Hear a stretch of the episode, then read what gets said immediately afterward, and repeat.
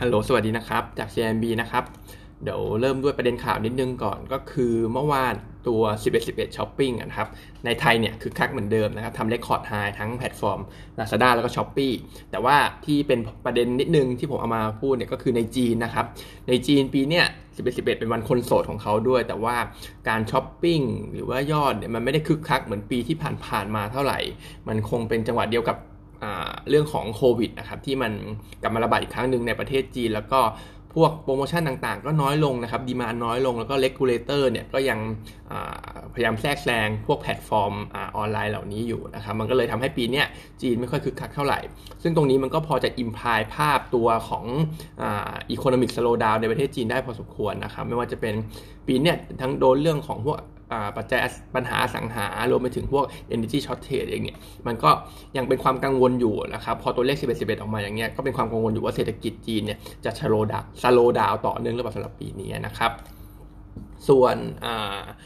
เยอรมันนะครับเมื่อเมื่อเมื่อวานเองเนี่ยทำยอดโควิด new high ไปนะครับ50,000เคสต่อวัน ซึ่งก็ต้องจับตาดูกันแล้วสำหรับเยอรมันแต่ผมจริงๆเนี่ยเรื่องของโควิดเคสใน global ผมยังไม่ได้กังวลเท่าไหร่ เพราะว่า ไอ้ยาเม็ดยาเม็ด 2 ตัวทั้งจาก Merck หรือว่าไฟเซอร์เองเนี่ยมันน่าจะช่วยบรรเทาปัญหาตรงนี้ได้ในอนาคตนะครับถ้า approve ออกมาใช้ในกรณีฉุกเฉินกันนะครับแล้วก็ประเด็นแบงค์ชาตินิดนึงแบงค์ชาติก็อนุญาตให้แบงค์พาณิชย์เนี่ยจ่ายปันผลได้นะครับ แต่ว่าเยอะ คือจ่ายปันผลได้เนี่ยเยอะกว่ารอบที่ผ่านๆมา แต่ว่าห้ามเกิน 50%ของ e a r n i n g ปีนี้นะครับ ซึ่ง tone Analyst มอง neutral ผมมองบวกนิดหน่อย แต่ว่าอาจจะเป็นลบต่อตัว Tisco นะครับ เพราะว่า Tisco เนี่ยปกติจ่ายเกิน 50%ประมาณ 70%นะครับปกติจ่ายเกิน 50%ซึ่ง Tisco เนี่ยจ่ายอยู่ประมาณ 70%นะครับ ก็อาจจะโดน negative sentiment ได้ แต่ว่าแบงก์อื่นๆเองเนี่ย ปกติเขาไม่ได้จ่ายไม่ได้จ่ายเกิน 50%อยู่แล้วนะครับ แต่ว่าแบงก์ชาติออกมาอนุญาตแบบนี้ก็เหมือนจะเป็น sentiment บวกให้กับ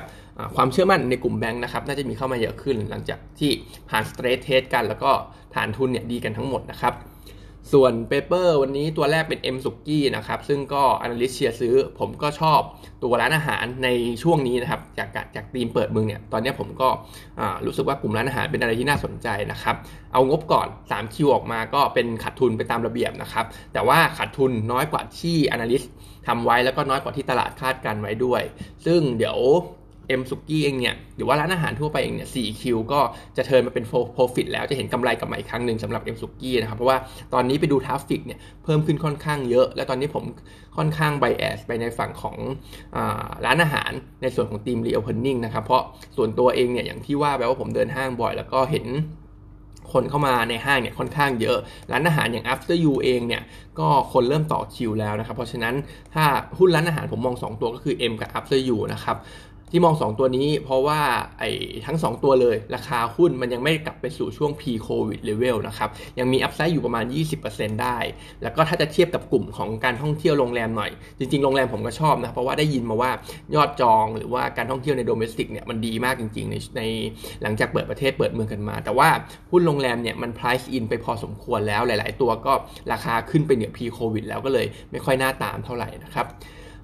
ทีนี้กลับมาที่ M สุกี้ตัว Google Mobility เขาก็มี report เหมือนกันนะครับ ว่าตอนนี้คนที่ออกนอกบ้านไป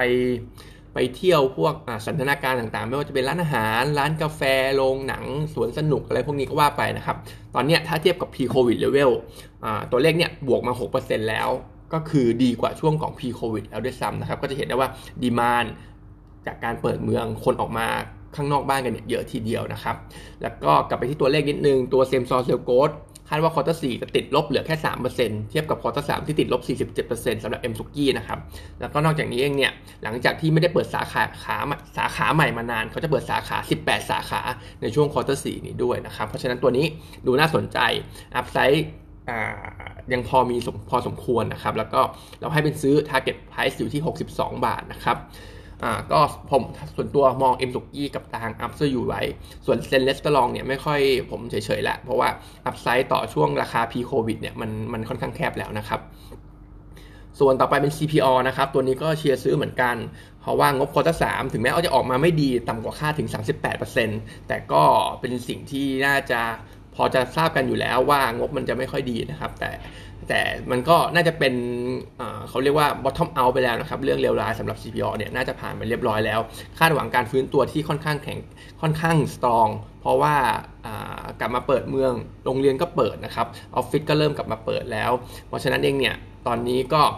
ถ้าไปดู traffic นะครับหลังจากคลายล็อกดาวน์แล้วก็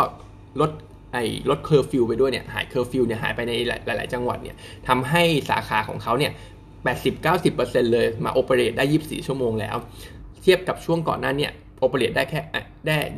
ยี่สิบเปอร์เซ็นต์เองที่สามารถเปิด 24 ชั่วโมงได้นะครับ ตอนนี้ 80%แล้ว เพราะฉะนั้นเนี่ยชีวิตกลางคืนเศรษฐกิจกลางคืนเนี่ยก็จะมาช่วยตัว CPO อีกแรงหนึ่งนะครับ แล้วก็เดี๋ยววันที่ 1 ธันวาคม เดี๋ยวจะมีการขายแอลกอฮอล์ในร้านอาหารด้วย ตรงนี้ก็น่าจะช่วยเขาได้อีกแรงหนึ่ง อีกเรื่องหนึ่งก็คือเรื่องของ gross margin น่าจะดีขึ้นนะครับ เพราะว่า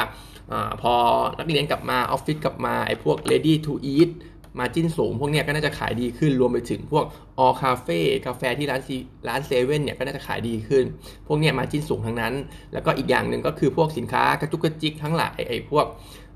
เครื่องสำอางโลชั่นครีม หรือว่า healthcare อะไรพวกเนี้ยคนก็น่าจะซื้อเยอะขึ้นนะครับ เพราะว่าเตรียมตัวไปต่างจังหวัดกัน เพราะฉะนั้นเองเนี่ยมาจิน CPO มีแนวโน้มสูงขึ้น แล้วก็เรื่องสุดท้ายยอดขายออนไลน์นะครับ ตอนนี้ 13 มันคิดเป็นประมาณ 13% ของเซเว่นนะครับในช่วง quarter 3ขึ้นมาจาก 10%ในช่วง quarter 2ถามว่าเปิดเมืองแล้วโมเมนตัมตรงนี้จะหายไปหรือเปล่า ผมไม่คิดว่ามันจะหายไปออนไลน์น่าจะยังไปได้เรื่อยๆสำหรับตัว CPALL อันนี้ผมสังเกตเองจากทุกวันนี้ผมก็ออกไปวิ่งบ้างในช่วงของอตอนเย็นนะครับที่ในในหมู่บ้านเนี่ยก็เห็นว่ามีมอไซค์ของเซเว่นเนี่ยขับผมผมเนี่ยวิ่ง 1 ชั่วโมงนะครับ ก็เห็นว่ามีมอไซค์เนี่ยขับมาประมาณ 3-4 คันได้ในช่วงเวลาที่ผมวิ่งนะครับ ซึ่งก็เห็นได้ว่ายอดขายผมคิดว่าออนไลน์ของเซเว่นเนี่ยน่าจะไปต่อได้เรื่อยๆสำหรับ Delivery นะครับ เพราะฉะนั้นเนี่ย CPO ก็น่าจะเป็นตัวที่ recover ได้ดีตัวหนึ่ง แนะนำเป็นซื้อ target price เนี่ย 84 บาท Catalyst ให้ลุ้นแบบลึกๆหน่อยก็จะเป็นเรื่องของการขยายสาขาต่างประเทศเขาไม่ว่าจะเป็นที่กัมพูชาหรือว่าที่ลาวนะครับ ส่วนอีกตัวหนึ่งก็ลุ้นฟื้นตัวเหมือนกันก็คือตัวของ CRC นะครับ quarter 3ออกมาก็เป็น loss เยอะนะครับประมาณ 2,000 กว่าล้านบาทก็ in line กับที่ทางตลาดคาดการณ์ไว้หลักๆ เป็นผลกระทบจากการปิดสาขาปิดเมืองนะครับ ซึ่งที่ยังเป็นตัวฉุดอยู่ก็คือตัวของแฟชั่นนะครับ ยอดขายหายไป 30% same-store sales growth ติดลบ 51%แต่ว่าไอตัวส่วนของ hardline อันนี้ดีนะครับ ยังเติบโตได้แล้วก็ในส่วนของซูเปอร์มาร์เก็ต food เนี่ย ก็ทรงๆนะครับ ไม่ได้ดีไม่ได้แย่อะไรก็เนิบๆไปสำหรับตัว food ซึ่งตัว CRC เนี่ยระหว่างการฟื้นตัวของแฟชั่นเป็นหลักเลยในช่วงที่เหลือของปี จากการที่มีเทศกาลเยอะอะไรพวกนี้ก็คิดว่ายอดขายแฟชั่นจะกลับมา แล้วก็จะดึงให้ตัว EBITDA EBITDA ไอตัว Margin โดยรวมของกลุ่ม CRC เนี่ยกลับมาด้วย เพราะว่าต้องไม่ลืมว่า Margin ของทางแฟชั่น segment เนี่ยเป็น 2 เท่าเทียบกับ hardline หรือว่า food นะครับ ซึ่งมีหวังไหมสำหรับแฟชั่นก็เราก็ยังหวังอยู่นะครับ เพราะว่าเทียบจากตัวเลขในอิตาลีที่เป็นห้างของเขาเนี่ยตรงนั้นเนี่ยฟื้นตัวได้ดีมากๆ แล้วเราก็คิดว่าน่าจะเกิดขึ้นกับในประเทศไทยที่เป็นนักช็อปเหมือนกันตัว CRC เราก็เลยเล่นในทีมฟื้นตัวเหมือนกันนะครับ แนะนำเป็นซื้อ Target Price เนี่ย12 บาท Catalyst ก็เป็นเรื่องของพวกไทยวัสดุ หรือว่าพวก Power Buy Super Sport ที่อาจจะเห็นมีการขยายสาขาเพิ่มขึ้นนะครับ ส่วน งบออกอีกตัวหนึ่งเป็นเซนเทลนะครับ ก็เซนเทลเองเนี่ยออกมาก็ติดลบเป็นขาดทุนไปตามคาดนะครับ แล้วก็แย่กว่าที่แย่กว่าที่ตลาดคาดกันไว้19%ด้วย ซึ่งหลัก จริง ๆ ก็ไม่ได้มีอะไรมากสำหรับตัวนี้อย่างแต่ว่าอย่างที่ผมว่าว่าตอนนี้การท่องเที่ยวโรงแรมร้านอาหารน่าจะดูดี แต่ด้วยความว่าที่ CENTEL MINT ราคาหุ้นเนี่ยขึ้นไปก่อน pre-COVID level แล้ว เพราะฉะนั้นผมคิดว่า upside เนี่ยแทบจะไม่เหลือแล้ว ถึงมันขึ้นได้ก็ต้องถูก take profit ลงมานะครับ มันไม่น่าจะยืนได้ในในในระดับราคาที่สูงกว่านี้มากเท่าไหร่นักนะครับเพราะฉะนั้นก็แนะนำเป็นขาย Target Price เนี่ย34 บาทนะครับส่วน สุดท้ายนิดนึงนะครับ ตัว TOP เมื่อวานมี analyst meeting ไปก็อัปเดตนิดนึง management เนี่ยก็คาดหวังว่า quarter 4 GRM ก็คงจะดีมากสำหรับตัวโรงกันนะครับ ซึ่งก็น่าจะเป็นภาพโดยรวมของกลุ่มแหละ แต่ว่าตัวท็อปจะมีประเด็นก็คืออารมติกจะกด GRM ทิ้งไปทั้งหมดนะครับ อันนี้เป็นวิวของพี่หนิงนะครับ จะถูกกดเยอะเลยสำหรับ GRM ที่มันดีๆอารมติกเนี่ยไม่ดีจริงๆ ทั้ง PX ทั้งเบนซีนเลยนะครับ แล้วก็ปัจจัยประเด็นเรื่องความกังวลเรื่องเพิ่มทุน เดี๋ยวเขาจะประกาศรายละเอียดออกมาในช่วงของครึ่งปีแรกของปีหน้านะครับ ซึ่งแผนไว้เนี่ยน่าจะเพิ่มทุนประมาณ 1 0,000 ล้านบาท 10,000 ล้านบาทนะครับตัวท็อปเอง recommendation ยังเป็นเหมือนเดิม มองวิวเดิม ถึงแม้หลังจบมิ팅ออกมานะครับ ยังไม่ได้ชอบเท่าไหร่แนะนำเป็นโฮ target price เนี่ย 57.5 นะครับ วันนี้มีเท่านี้นะครับ